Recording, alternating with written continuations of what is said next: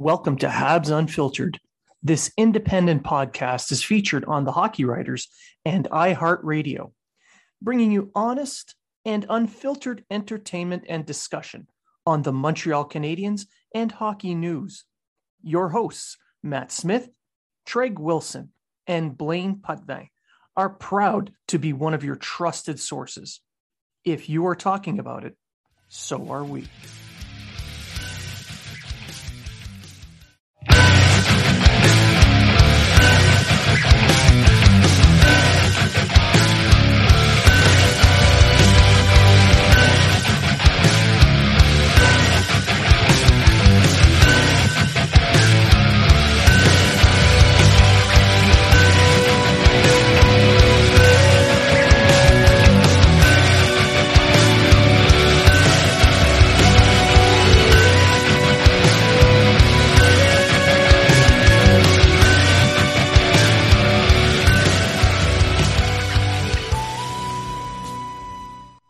Welcome to Habs Unfiltered.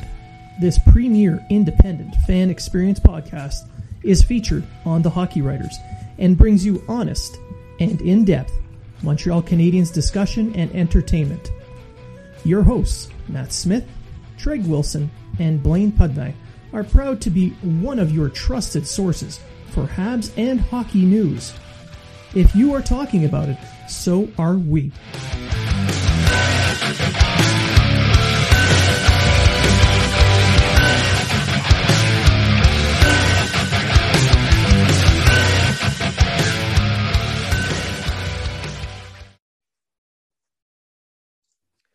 And welcome to Habs Unfiltered, episode 184. I am your host, Blaine Putney. I'm joined now by my co host, Matt Smith.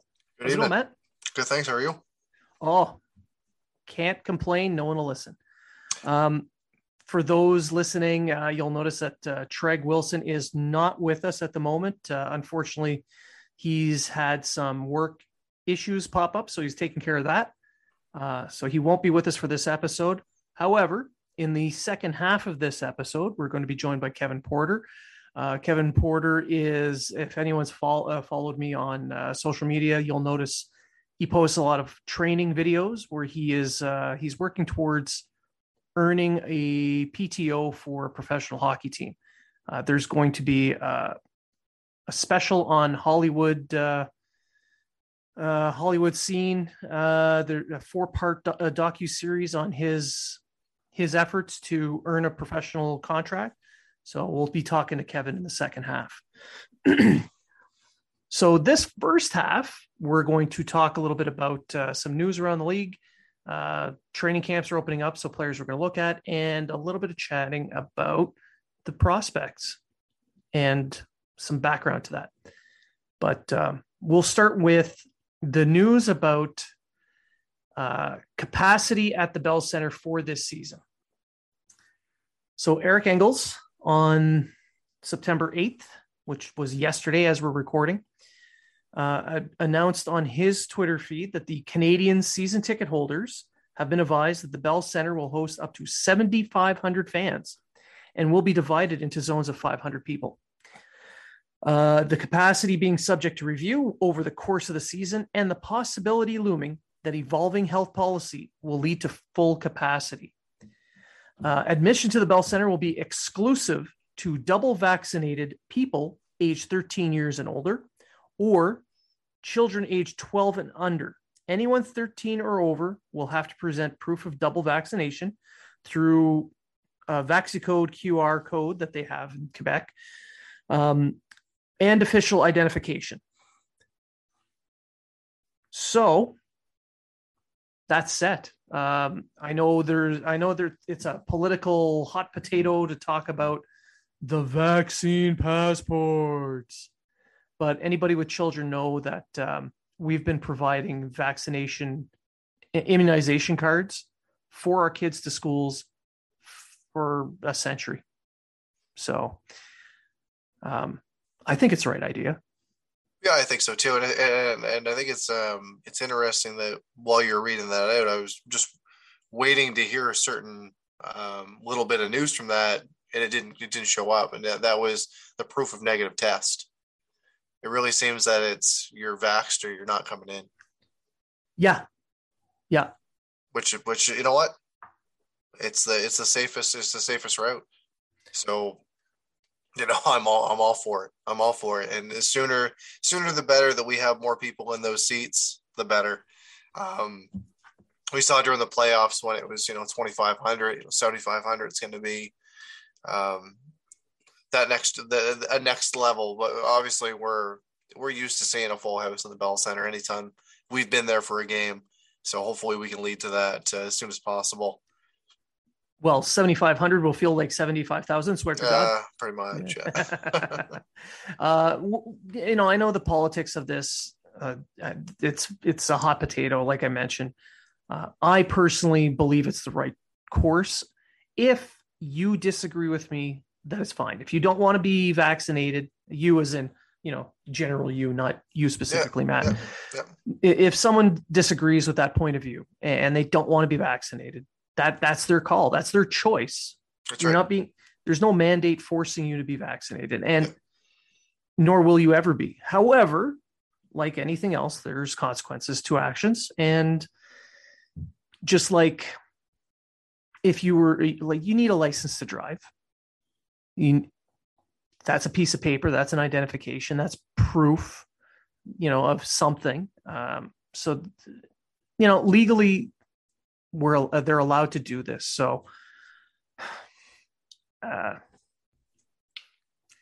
it, it's it's just one of those things. It's just another step in our society. That's it's just here. So, um, like for instance, like for for these new um, NHL governed um, COVID rules, like this one's specific to the Canadian to the Bell Center and the Canadiens. Yeah. but uh, we've already seen within the NHL that, uh, well, I'll throw it out there. Rocky Thompson, right, was a uh, uh, assistant coach or associate coach. I believe he was an associate coach with San Jose. Yeah. and um, he's unable to receive the vaccine due to an undisclosed medical reason. And under the new mandate for the league, uh, under the new protocols, he's not per- permitted to fulfill his duties as a coach behind the bench, and he had to step down. Yeah, and that's that's because of his close proximity to the players That's right. in that position. That's right. Now, as someone who's just buying tickets to go to a game, there's clearly medical reasons why some people can't be vaccinated. Absolutely. And from my understanding, that is included. Uh, it's it's taken into account when it comes to these uh, QR codes and That's right. um, So uh, because under the new league rules, any person that goes within 12 feet of the players has to be vaccinated, correct. Right? So it's pretty specific. Yeah, And they're a private company, and they're they're just protecting their assets, and the players are ultimately an asset That's right. for the league. Yep. So I, I think we've spent enough time on that. We'll move on to the next step. And uh, we were just talking about players. So training camps are coming up real soon. The Canadiens are going to start their preseason uh, on the 25th of September, playing against the Leafs. I think I believe it's a split squad game, but either way, um, NHL hockey. So, who's a player at the Canadiens camp that's really someone you want to watch? For me, it's going to be Romanov. I want to know if he's going to be able to take the next step. Um, sat out most of the playoffs, but he showed some flashes throughout the season. I, I think that he's going to have a lot to prove. And uh, bringing a guy like Savard that can play a, a hard nosed defensive style. Um, Romanov is very much a defense first, but we we know that he's got some offensive flair and I think that uh, he's going to want to uh, jump into that next level of uh, taking his offensive game forward while still uh, polishing out those aspects of his defensive game. And I believe with with having someone like Savard as a defense partner, I believe he'll be able to take that next step.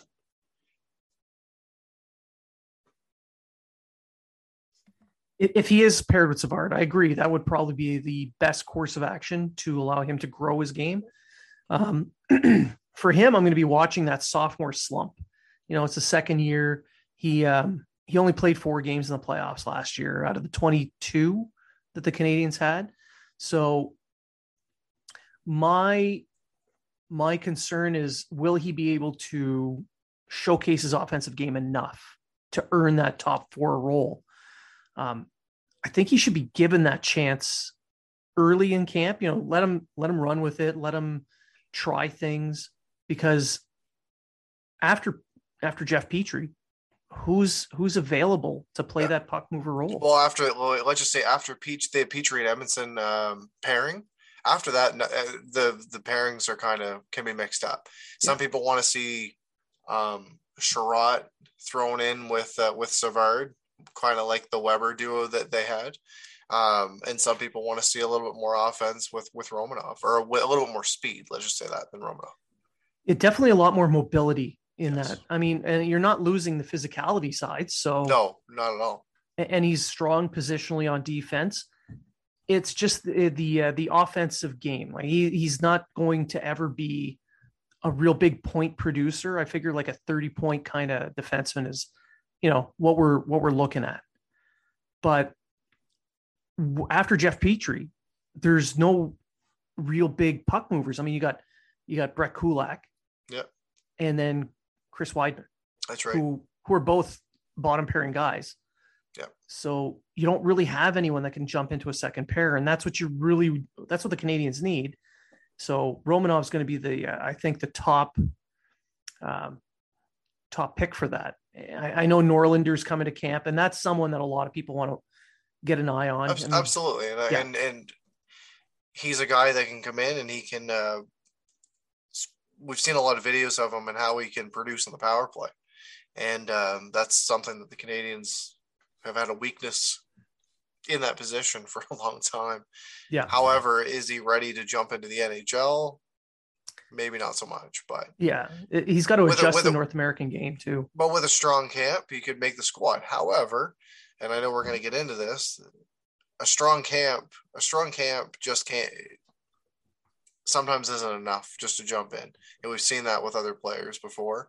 Yeah. So hopefully, uh, hopefully they, the coaching staff really looks in, and management really looks into the players at camp and that shine at camp and then look at the bigger picture as well and not rush someone yeah. into a position that maybe they're not ready for.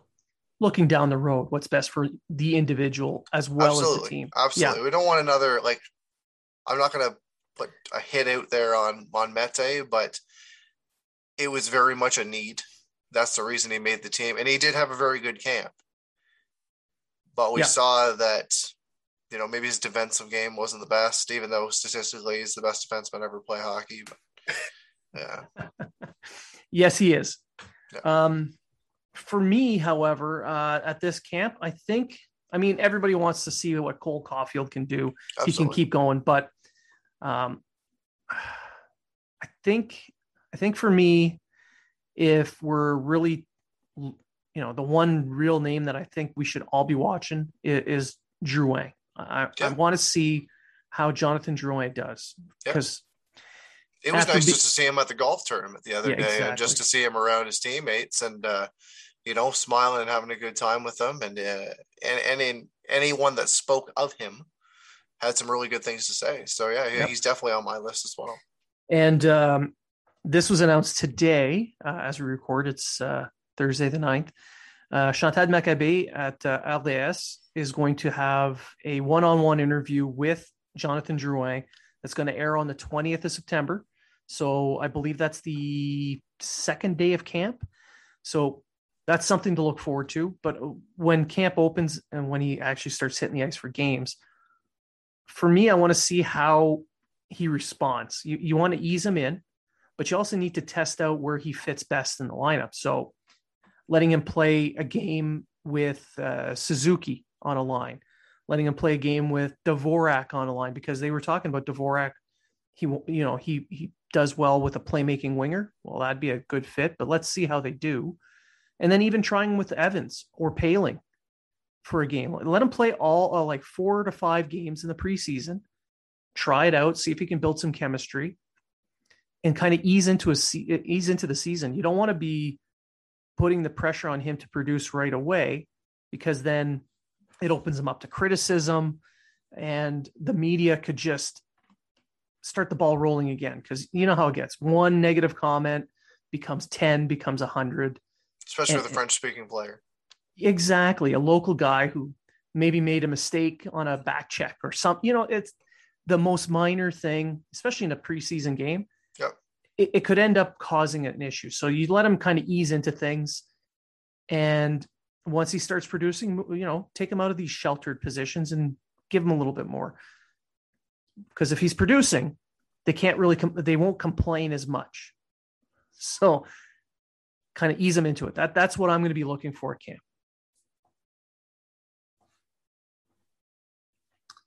I'll, t- I'll take a good look at Dvorak as well. Like I know yeah. he was, I know he was, I know he was uh, given a big role in Arizona, uh, but however, it seemed that he was, you know, right for the picking if anybody wanted him.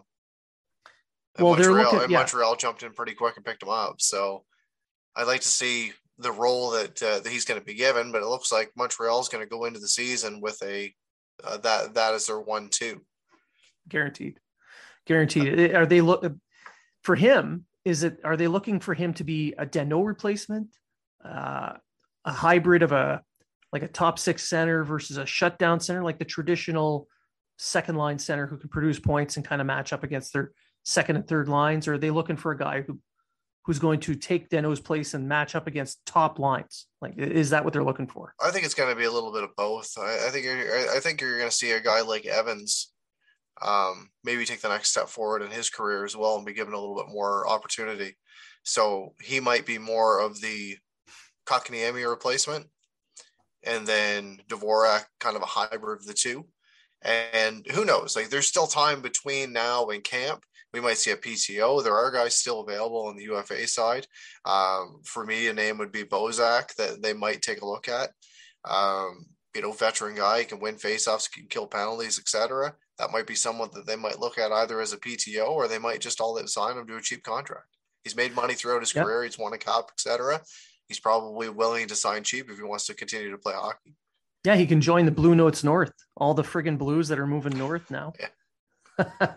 it, it, again, that uh, for him, a PTO or a contract, it, it depends on what management and the coaching staff feel Poehling's going to bring to the table. Because you That's have right.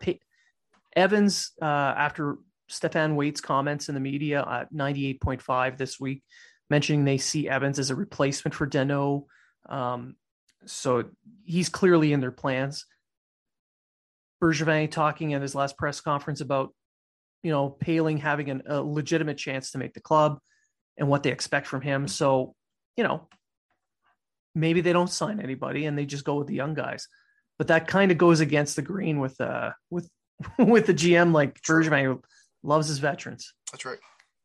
But then again, he did just trade a first round pick for the first time in his tenure to get a center. Yeah. So is he done, or is that just a signal that he sees the center line for the Canadiens being ultimately important this season. Can go either way on that. Well, I don't think anyone really projected. You get a team that go to the Stanley Cup final. I don't really think that we projected them to lose as many players as what they did. like the big one, obviously for me, was Shea Weber. Nobody, nobody really knew that was a really big bomb that dropped. Yeah. That uh, hey, you guys are going to be without your captain. He's probably never going to play again. And Bergevin was very quick to respond to the question: "Will you name an interim, uh, an interim uh, captain?" And he flat out said no. Yeah. So Which, I think uh, so. I think they're trying to see if Weber is going to be able to return. He definitely didn't seem too confident when he was asked the first no. time. I mean, it's it's pretty obvious they hope he does, but I think they're leaving all those avenues open. Yeah, and, they don't want they don't want to throw a C on somebody's sweater and then he comes back and yeah. I mean, that could be two. Th- that could be a twofold reason. One, yep. they maybe hope he comes back, or two, they want to give enough of a gap between this captain and the next. It it could be that as simple as that. Um, now we were talking about Jake Evans, and you kind of alluded to it uh, when it came to prospects when we were talking about Norlinder. Um, this is one question that's been brought up to me a few times online, and I thought it would be a good topic for the show. And that's do we put too much pressure on our prospects too soon? depending on the prospect, absolutely. Or if it's a need, absolutely. Yeah. Like I brought up the case of uh, of of of Mete. We can even say the same thing about Kotkaniemi. Uh, we were at the draft when um, when Kotkaniemi was picked. Um, we were also actually we were uh, we were also at the draft that Mete was picked. yeah, we were. Right. so that was the same year uh, Sergachev was picked. Um, with Mete, as I said, he has strong camp. He has strong camp. They needed a puck moving, mobile defenseman on the left hand side. Nobody expected him to start the season paired up with Shea Weber. It happened though. And then you look at you look at the uh, with Kotkaniemi. Was it a reach picking him? It might have been. They definitely went out and they picked for they picked for need, and we all know that they went out and picked for need for a center position, given the players around him that were available. Obviously, no longer with the Canadiens, um, but it was another guy. He had a strong camp, and it was, oh, how can we not put this guy in? and his and his strongest season so far has been his rookie season. And then since then it's been it's been it's been slumps, inconsistency and and, and some injuries. Yeah, during the yeah. playoffs, it seems that he's their best goal scorer. Or was their best goal scorer. Yeah, well, he did step up his game in the playoffs, but at this uh, offensively, but he still um, showed slumps he still he was still highly inconsistent which yeah i mean let's be honest at, at his age big sense that's right so and, a, and I mean, a lot of people a lot of people are blaming coach a lot of people are blaming Bergevin a lot of people like even in the playoffs last year they're blaming Eric Staal and I said well if you're not playing up to the standard of the coaching staff you're not playing up to standard like look at Tatar. Tatar's a hell of a player during the uh, during the uh, during the season. He didn't put up the points, but he wasn't he wasn't in those matchups. He wasn't in the he wasn't out there to be the goal scorer. He was uh, playing the matchup lines on the Danault line, and that line did a very very good job of doing that when he was playing. Yeah, and came, uh, come playoff time, he he just didn't seem able to match that intensity level. Yeah. You know, continue with his offensive production or keep up on the defensive side. So he he he sat.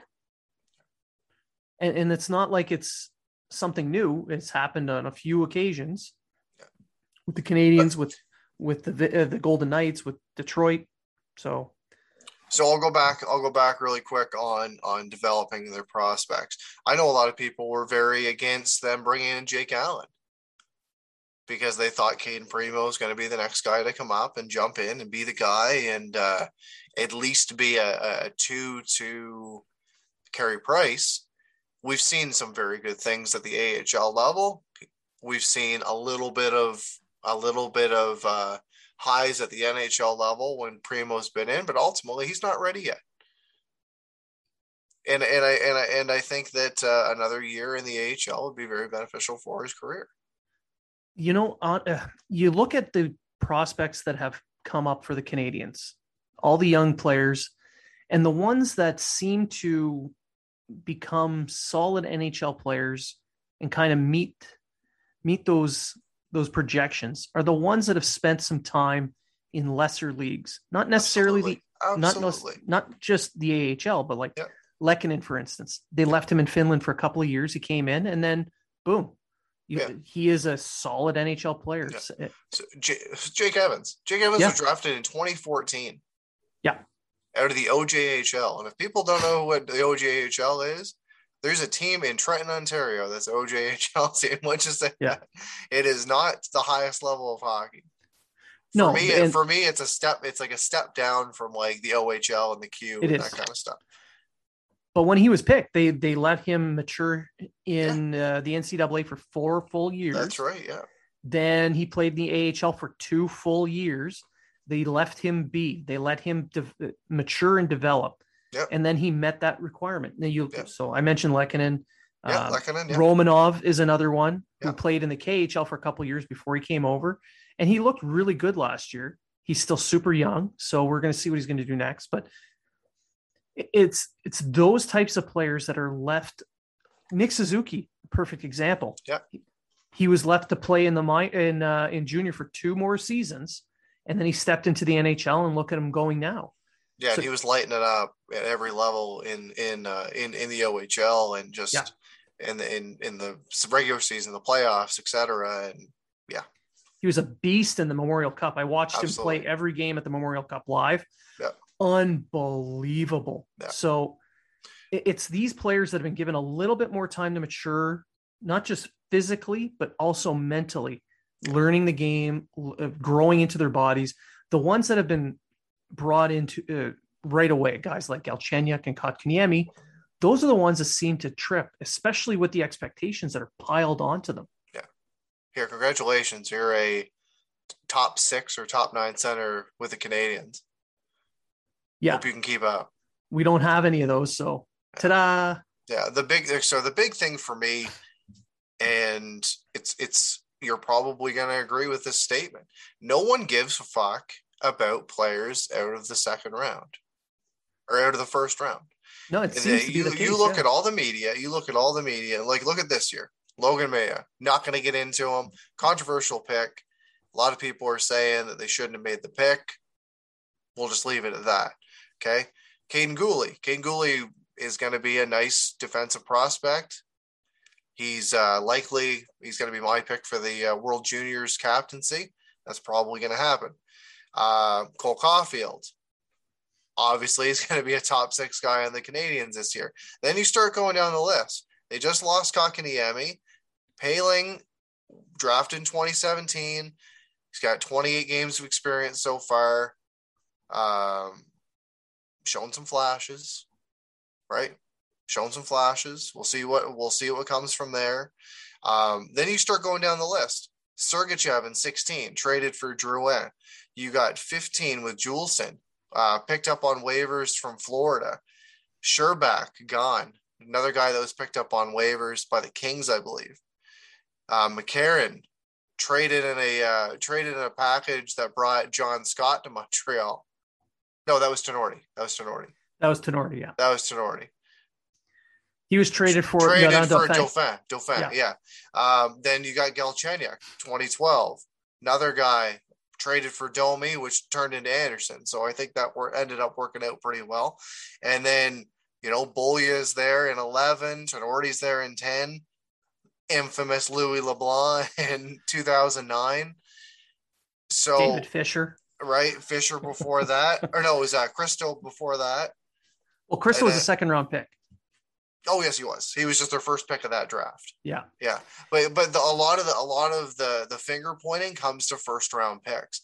It's not it's not really necessarily development. It's first round pick development. What the Canadiens have done and who's within the organization, who's still in the organization, who's been what in the organization, etc. when it comes to that, you know, oh my God, look at the first round picks. They're all gone, blah, blah, blah, blah, blah. You look at all the other NHL teams, and for the most part, it's the same. The, about 75% of the picks that they picked in the first round are gone. Yeah. It- it's the average is about the same. But at the end of the day, does it really matter where the person was picked? The whole goal of the draft is to find NHL players. So you each year you're going to want one or two who end up being NHLers. And I'm not gonna I'm not gonna I'm not saying this to defend the Montreal Canadiens No, anything no. like that. However, from 2010, okay, so they picked Tinordi 22nd, Beaulieu 17. He's still in the NHL. Tinordi is to a capacity as well. Yep. Uh, Galchenyuk's waiting for a contract right now. He was third, right? He was been fixed by the Leafs, but still waiting for a contract. Uh, McCarron, 25th overall, Scherbak, 26. And what pisses me off is when they when people start saying like like so so for instance, the year that Scherbak was drafted, okay, the year Scherbak was drafted, he was drafted 26th overall, and everyone's like, well. They could have got David Pastrnak. Like David Pastrnak was picked 25th overall. He was already gone. So Yeah. that argument is completely, completely mute. So you, but I'm, I said I'm not defending them at all, but you start getting these end of this end of the first round draft picks. you're not getting the more surefire thing of getting a top five pick. Montreal has had a couple. Um, they've had a top 10 in Sergachev, as I said, turn into Drouin. Kotkaniemi's no longer with the team. Sometimes the draft's a shot in the dark. It well, Yeah. The chances of being an NHL player go uh, clearly are higher the higher your draft. Oh, very much so. Uh, but um, the importance, it's not just you, you can't really say, oh my God, they failed at the draft because those players aren't here anymore. Well, yeah, the the the scouts wanted this guy, they drafted this guy, but they're not the ones that trade the guy away. That's on the GM. That's right. So you can you can complain all you want that they they've been horrible on the draft, but a lot of the players they've picked are still solid NHL players. They may not be stars, yep. but they're still in the they're still in the league. They're still producing. Um, I mean, guys like uh, Sergachev for not Sergachev, sorry, uh, Scherbak, for instance. Scherbak, yeah. He was picked, like you mentioned, way later in the first round. And when you get to that point, you're looking at like a 50, 25 to 50% chance of even making it. He didn't. I mean, for whatever reason, he didn't. He was just missing something. And it wasn't like the Canadiens are the only team that said, you know what, we're going to pass on this guy. So a player that I always looked at was Zach Fucale. And I know you've seen Zach Fucale play quite a bit. Yeah. Fucale was a guy that could likely go in the first round. The year that he got drafted, he got 45 wins that year, playing on a very stacked Halifax team, which won a Memorial Cup. All right, won a Memorial Cup, and you know Fucale played at the juniors uh, for two years, etc. Was very good for them, um, but he was a second round pick, and people thought, you know, this is a, a guy, he's from Laval, he's going to do this, going to do this, he's going to be a future Canadiens goalie, etc. You know, he was drafted in 2013, still never played the NHL. And yes, well, yeah. he's yes, he's made stride strides and he's playing a hell of a lot better than what he was. But uh, with the he's with Washington's organization right now in Hershey, and this year had very good numbers. Uh, he was nine and two in 11 games with a 932 save. But um, you you look at uh, you look at you look at the uh, the the prospects in, in, in rushing them. Some of it's to do with positional need. Some of them is to do with the draft themselves. Yeah, the approach of the draft. And then some of them is is some of it's to do with well, he speaks French. Well, have you noticed that in the recent drafts in the last two three years, um, the Canadiens have been doing a little bit better with the outcomes. And there's a reason they've changed their approach to the draft. They're doing the shotgun method. So they said, okay, well, we're going to identify centers and defensemen that we require. And then they just go and they pick as many of one as they can. So in that specific year, they'll end up with probably two or three players and a centerman they can move to the wing, like uh, Jan Mysak. Yep. They're looking at him. He was drafted as a center, probably going to end up as a winger. Yeah. And it's the same draft year as uh, Luke Tuch, who who lit up his first year in the NCAA. Yeah. He, he's looking like he'll be a, an NHL player in the bottom six. Yeah. Um, Kaiden Guhle. So there's three guys that have legitimate NHL chances right now. So the, the, the approach they took is a little bit different. It's what other teams have been doing. Like uh, Dallas has done that and everyone loves their their drafting. Yeah. But for the Canadiens, it's not the drafting; it's the development side of the house. And we had people tell us online recently that the Canadiens don't have a team of coaches specifically for development, which was a complete falsehood. Absolutely. We corrected they definitely them. do. We and corrected them, a, and they have a sports science uh, individual yes. and everything like that.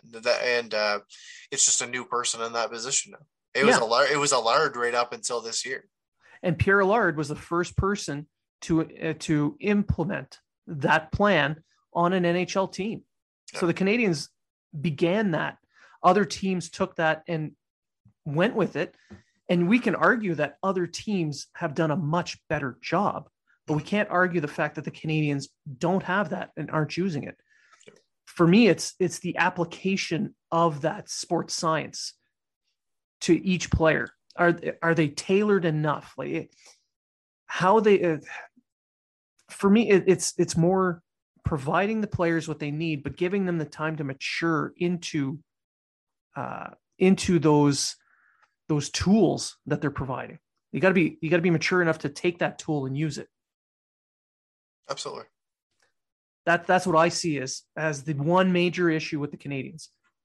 If they can adopt that old Detroit Red Wings style, remember uh, back in the well, you may not because you're so young, but the '90s when when they pick a guy, they draft a guy, they let they they make him mature in the minors for a couple years before he's even called up. Yep. That's the approach the Canadiens are going to have to start taking. And maybe build up some of this chemistry with some of their players within yeah. some of these lesser leagues. So when you're when they're ready to come up, hey, I already know this guy.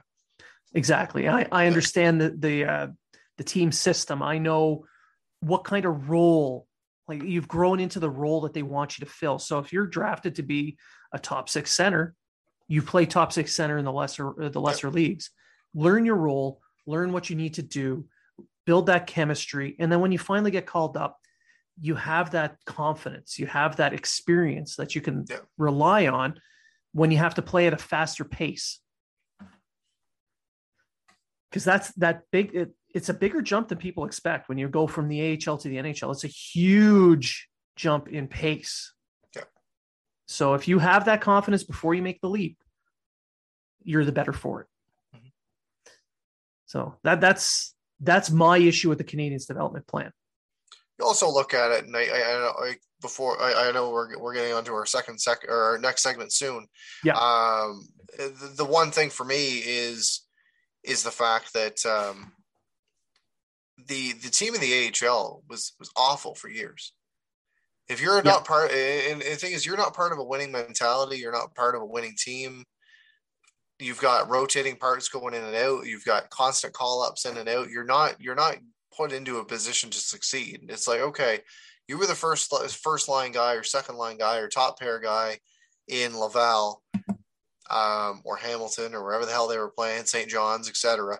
Um, you were you were doing your role in that team. Now okay you're a fourth line guy or you're a, a six seven guy in the Canadiens. we need you to go out crash bang. We need you to do this and that where it might not be your forte to to do that. You might not be able to to develop at that role or succeed in that role. And then people look at you and they say well why the hell did we call this guy yeah, we can't do anything. Then he goes back to the to a lesser league and say oh well, he's a career AHL or whatever. Now you've got obviously we've got a new coach in place in Laval uh, after a very successful year last year under Bouchard, uh, who moved on to Anaheim's organization. We'll we'll see we'll see what happens. Right now, the future's bright in my opinion. You look at the you look at the prospects. We named a few of them. You got uh, Norlinder, Struble.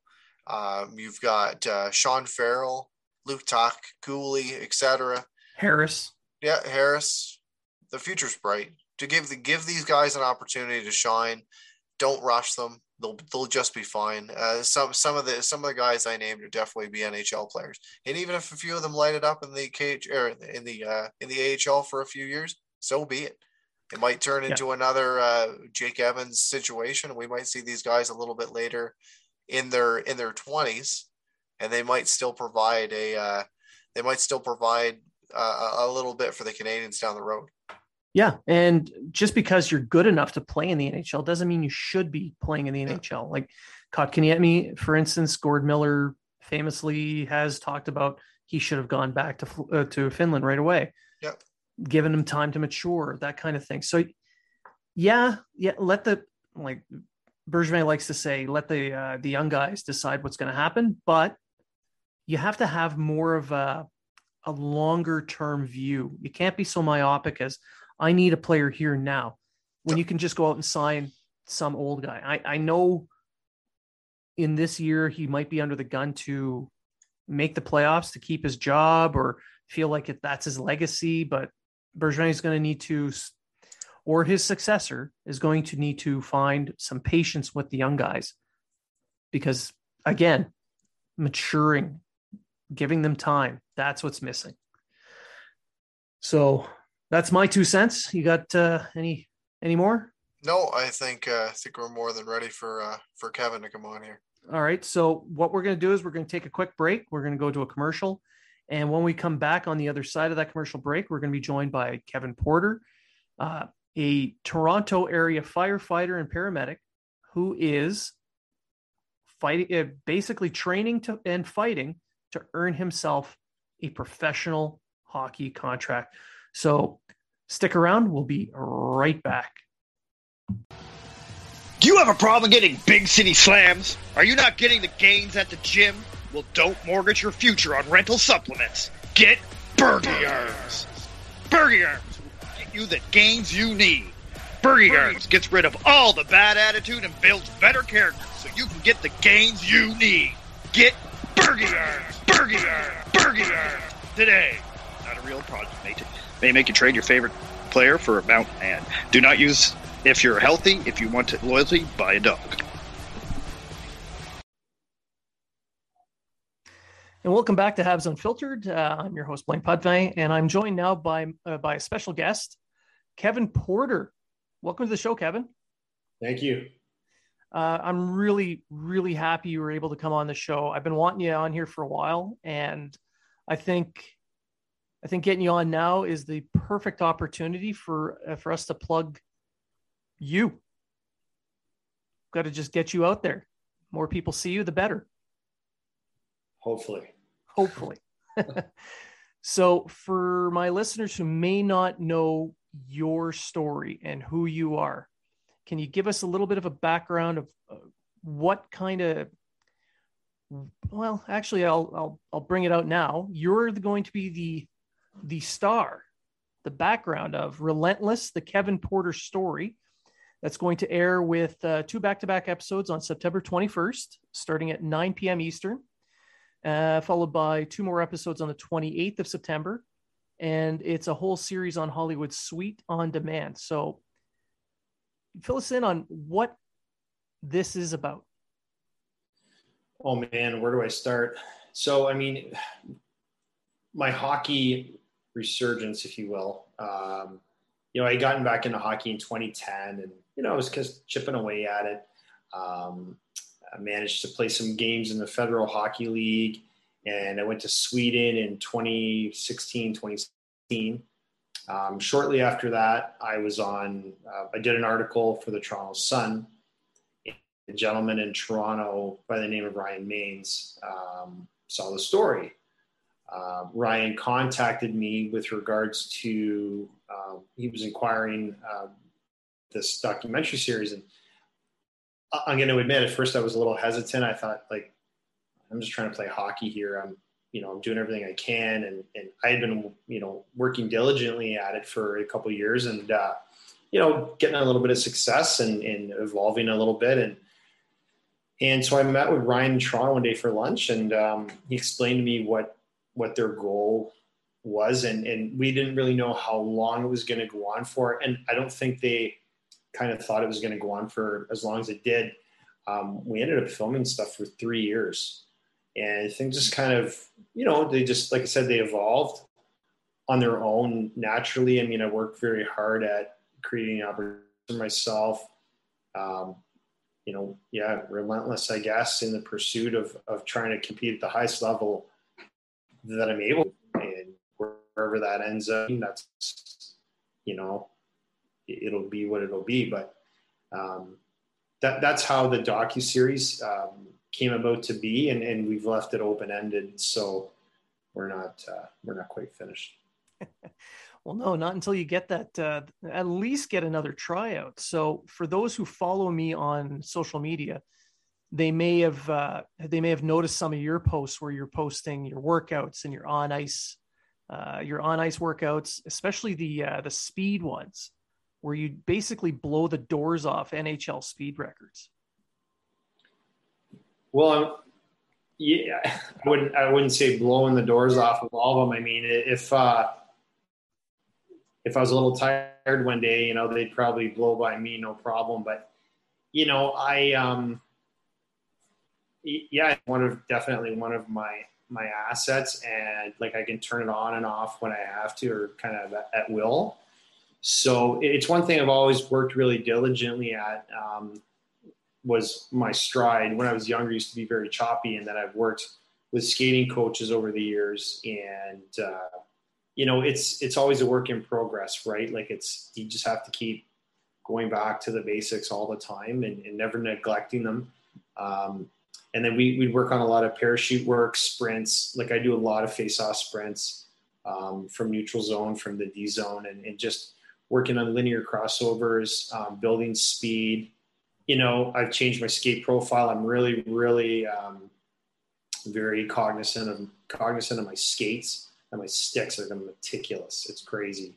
Um, you know, the steel I use, the radius I have the blades sharpened, or, or, the depth I have them sharpened, the radius I have on my skates.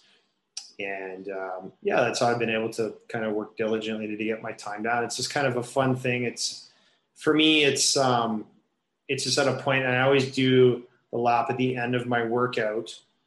Um, because I don't like to take too much time away from it at the beginning to get all my core work in. And so I figure at the end, once more ready, um, we'll do a couple laps and see what my time is. So that's fine.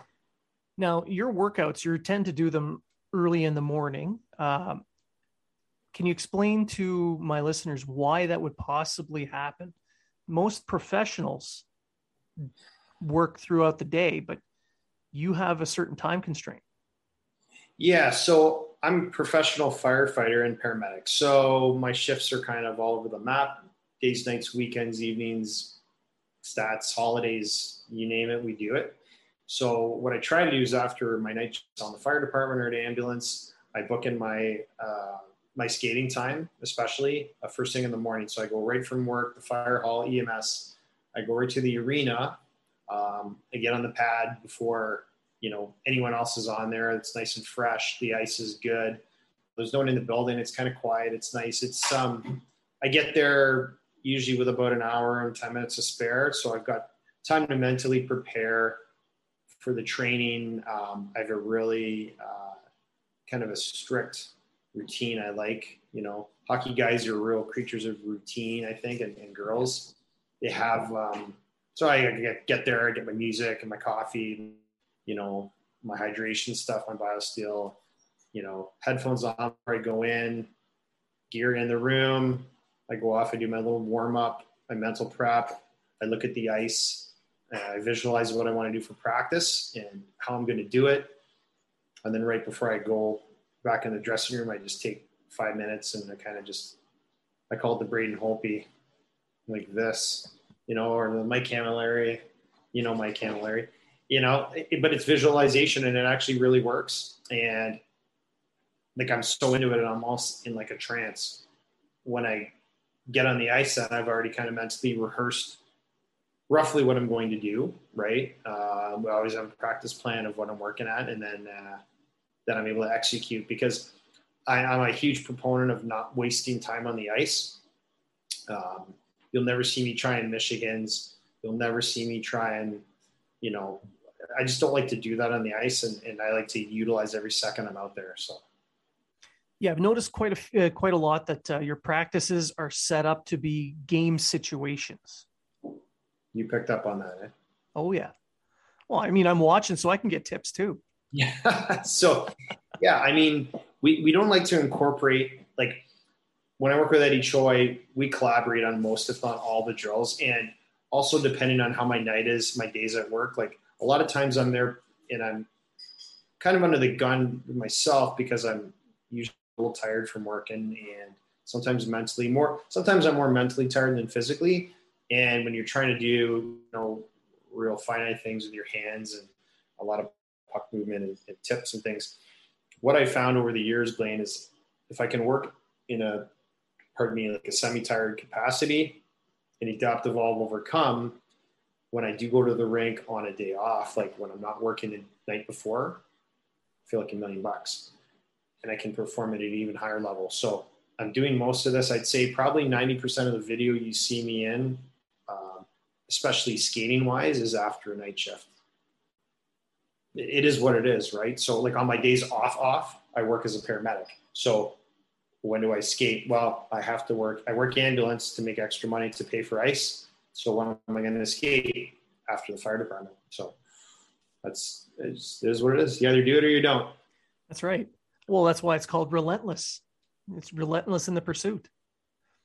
Now, you chose to leave the game when you were younger. Can you explain to my listeners why you did that? Yeah, absolutely. So, growing up in Kitchener, uh, about an hour west of here, uh, played all my minor hockey in Kitchener, you know, Waterloo. Um, I had an injury when I was, you know, 16 years old. My, my, mom, my nana passed away when I was 16. My mom died for um, about five months after that. I had my hand slashed at a midget tryout, and um, my hand was broken. I was in a cast for probably six, six or eight weeks. Could have been a bit longer. Um, you know, it just got real crazy that time of my life. Um, I took some time off, you know, because of the broken hand. The teams were made. It was kind of like a draft year to the OHL type of thing that I missed out on. And uh, then I just started working and hanging out with buddies and going out traveling and it was just you know I got into the gym a lot um, to help manage my anger and frustration. Also got into kickboxing, so I had some outlets um, to help deal with you know kind of the loss of my mom and Nana and you know things I went through as a youngster. My parents were divorced when I was eight, just like a lot of, of kids have gone through it, and, and it's important to find an outlet. So. I, I had those outlets. Hockey wasn't one of them at the time, but I had constructive outlets. Um, and that's the reason why I, I stopped playing hockey. And uh, you know, years later, we picked it up again. So, so what what really sparked that uh, that love of hockey to return?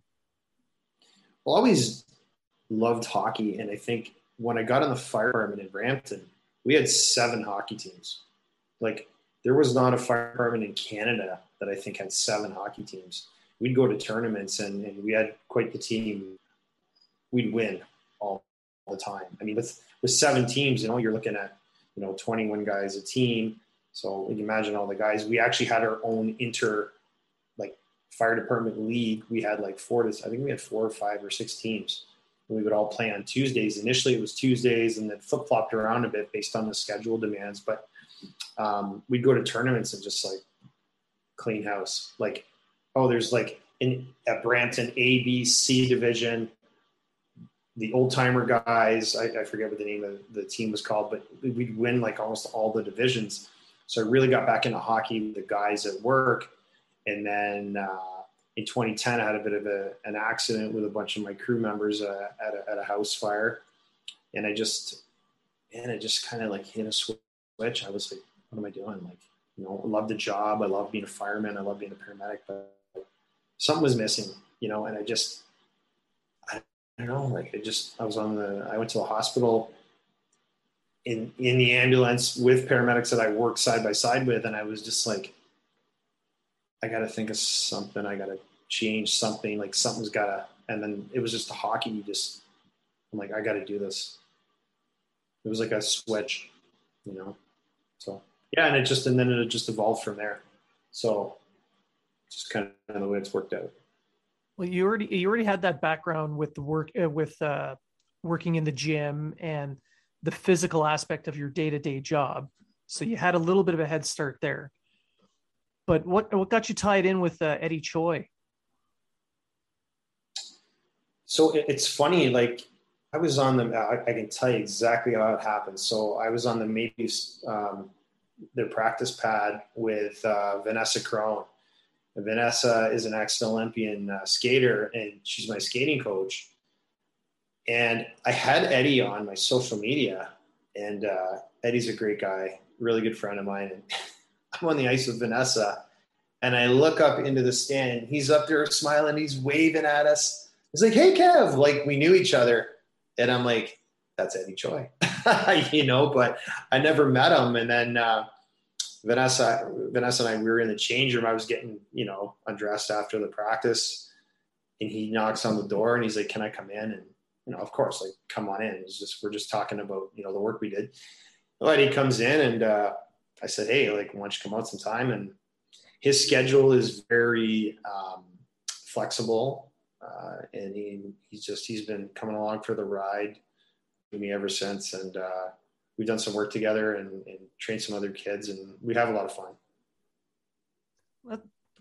and that's that's the main if nothing else comes of it at least at, at least you got the experience of of doing this so but you Oh, did have sure. some successes you you mentioned uh, oh, absolutely.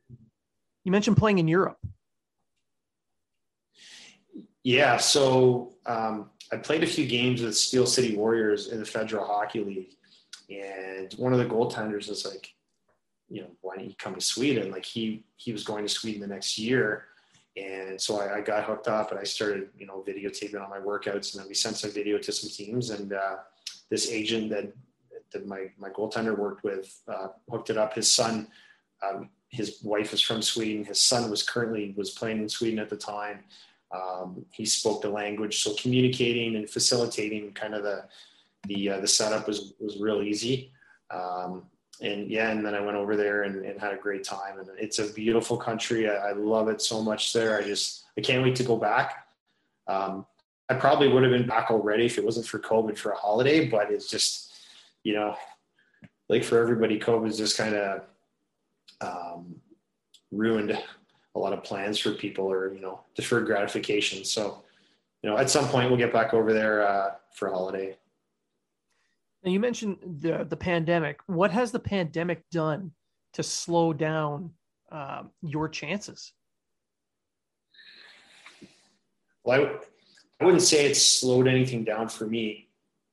I'll be brutally honest with you. When when this hit i remember it was uh, so well march 13th was our last skate uh, in 2020 march 13th i remember being on the ice on rink one at the mastercard center at the time it was called.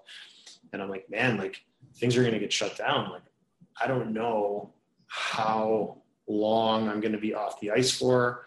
You know the season's basically you know from what i understood basically a write off i mean our, our league shut down. I, I had gotten two games in with um, uh, port huron and then the season got shut down. I was you know i was sad for that. I was sad for the guys who were like i was playing part-time but there were guys that were playing like full-time and they'd been there since the beginning of the season.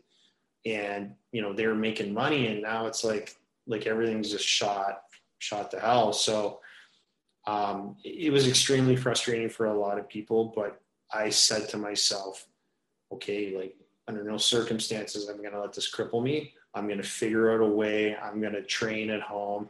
I'm going to you know if i have to get rollerblades i get rollerblades. If i have to like jump on a plane at some time to go train i had you know some contacts throughout north america and europe places i could go that maybe weren't in the same covid situation. That never ended up happening because things were kind of open close open close here.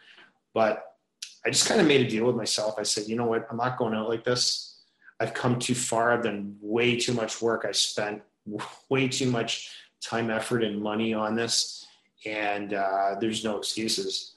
And yeah it was just like a machine. Like i i bought a, an airdyne bike. I'd ride at home with my hockey gear on.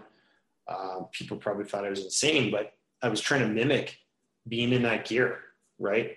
Um, the movements uh, like just being hot in the gear. I tried to mimic that. Um, i was very fortunate i had access to uh, uh, muay thai club so i was able to train and my conditioning probably to be honest with you through covid probably got better because i changed so many things and evolved my training I, I had to adapt and I come back and I say adapt, evolve, and overcome is because that's exactly what you have to do in a time like that. There's no, you can't sit around and feel sorry for yourself or you're just going to, you know, you're going to just regress so much you won't be able to play catch up. So um, for me, it was just more about getting on the ice consistently. And when that couldn't happen, I just had to, you know, default to some other things just to keep the conditioning up and, and then keep my head in the game, watch a lot of videos, and uh, and stay positive. Well, uh, if you ever get really desperate, you just j- need to join the Navy Reserves, and I can hook you up with teams, no problem. we even pay for equipment. Perfect. Um. You guys pay for sticks? Sticks? Oh yeah, Okay. Yeah. Yeah, sticks, gloves, helmets, pants, the whole thing. Perfect. Love it. Tax dollars at work, right? I pay enough tax. Yeah. we all pay enough tax. Yeah? Um, what was the last thing? Uh, yeah, there was one more thing. You're so this series they followed you for several years, and they filmed they filmed you training. Did they film you uh, while you were working uh, on your day job as well, so they can get an idea of that? So that was talked about, and then when COVID hit, we just couldn't do it. We just it just couldn't happen. There was just way too many legalities and I mean, the poor the paramedic students they couldn't even come out for months on end, right? We had no fire students, we had no paramedic students, so the thought of bringing a, a film crew or a guy with a camera just yeah. wasn't going to happen. We weren't even allowed visitors at the hall. We're still not, right? So it is what it is, and um, you know, we we captured a lot of cool stuff.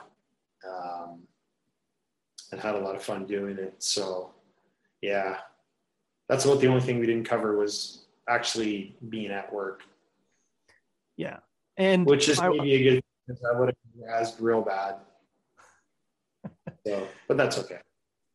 It's it's always hard to look really good when you're running around all sweaty in the uh, the fire gear. Yeah, well, it's it's you know at that point it's almost I mean people film me anyways on scene now, right? We get off the fire truck or the ambulance and there's people with iPhones that are filming you. So, you know, you're just, you're doing your job and you know people are doing it, but you're so focused on your task that it's, it's not really a big deal, right? Yeah. And I, I want to just put a, to let you know that I appreciate all that you've done as a first responder. I mean, working through COVID is a horrible time. It's a horrible addition on top of the the extra burden, basically, on your day to day job. So I want to thank you for that as well.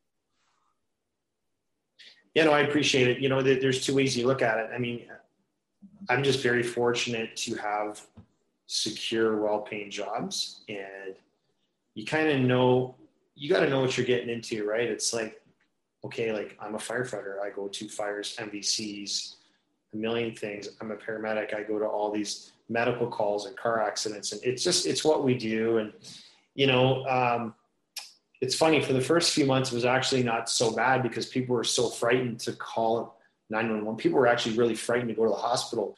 The busiest part has been, I wouldn't say post COVID because COVID's still around, but um, people really neglected their health for a number of months. So now all these other things creep up that they didn't pay attention to right? So that's kind of the issue we're seeing now, uh, as well as COVID cases. But you know, I just kind of look at it, Blaine, as I'm just really fortunate to have well-paying jobs in this crazy time where a lot of people were losing their jobs, right? Or working from home, stuck working at home, and you know, some people don't like to work at home. I'm able to get out and socialize with my crewmates, and and and it was kind of normal for me that way. But um, a lot of people went going through a lot of things with mental health issues and money problems, and so we're pretty fortunate that way.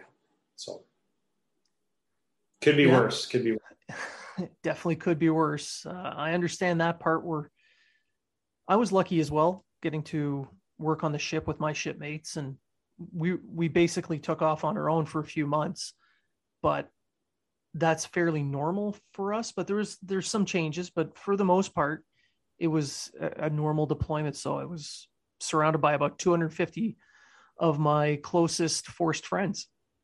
Yeah. Oh for sure. So now but, did you get vaccinated early on? Did you get vaccinated fairly early and no. I guess no. Be, no i just got my second my second dose here just recently so okay so, I mean, that's another thing too. Like we were vaccinated, uh, the paramedics, paramedics and nurses were first. So we were like January of, of this year, we were, we were done the first three weeks. Right. So that gives you, it gave me anyways, kind of peace of mind as well. You know, you could still get it, but you might not get it as bad. Right. And, and I mean, we were going to COVID cases sometimes every call every day for like weeks on end at the fire department or with paramedic services was just COVID nonstop. So that gave some peace of mind and, and our PPE we have and protocols and you know how it is. It's just, uh, you know, follow your protocols and fingers crossed. So, yeah, yeah, exactly. So I think, um, yeah, so the, the Relentless is going to be seen on the Hollywood Suite and Hollywood Suite on demand starting now. Uh, the first episodes will air on the 21st of September, and the second pair of episodes, parts three and four, will be on September 28th. Uh, can you uh, tell my listeners where else they can find you? Uh, you can find me. I, I, just I have to look at my phone just so I give you the right um, handles because. so okay, Twitter it's Kevin Porter ten. Some people remember this off the top of their heads, and I just I just don't. And let's see, the old Instagram is uh, it's probably something similar because we're a creature, ha- creature of habit. Kevin Porter 11, what do you know? 11's my number. So I prefer 11. But I don't blame you. It's uh it's a good number. It's a Kevin uh, Saku Koivu, Kevin uh, Kevin Muller. You know, good solid number. Yeah, exactly. Uh, all right, so I want to thank you for coming on the show, and I I really hope that this this uh, docu series helps open some eyes and gets you that door open that I think you deserve. Yeah, I mean, I'm just you know I keep it simple. I'm just going to keep working hard, and, and like I said, uh, documentary or no documentary, I would still be doing all this regardless. So. Um, yeah, like I said, they just came along for the ride. I was going to do this regardless. So, um, yeah, it's been a great, a pleasure, and, and thank you so much for having me on. And uh, yeah, it was a great time, and hope to chat again soon. Absolutely, you're always welcome back here. Okay, Blaine. Thank you so much. Take care. Be safe. You too. Take care. All right. Ciao.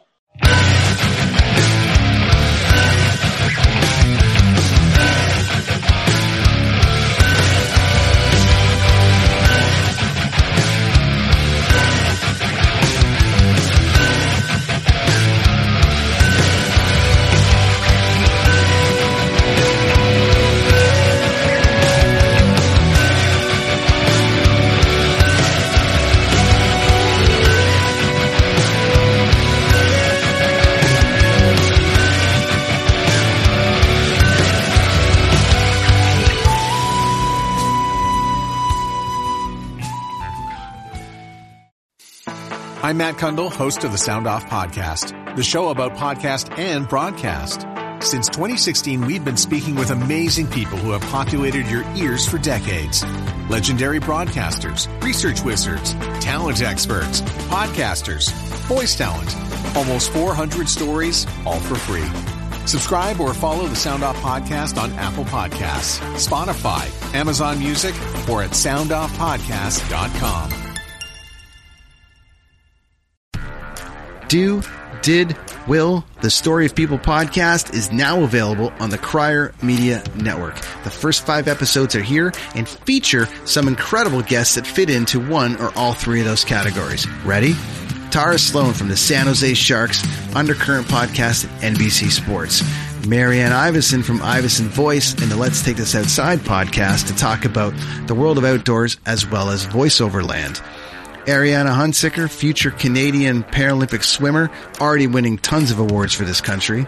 Scott McGregor from the Hot Wallet podcast to dumb down the world of crypto, Bitcoin, and NFTs so you don't have to. And Jackie Holowati from Climate Pledge Arena in Seattle, Washington, the first net zero carbon certified arena on the planet. Wherever you get your pods, wherever you watch your pods, and on the Crier Media Network.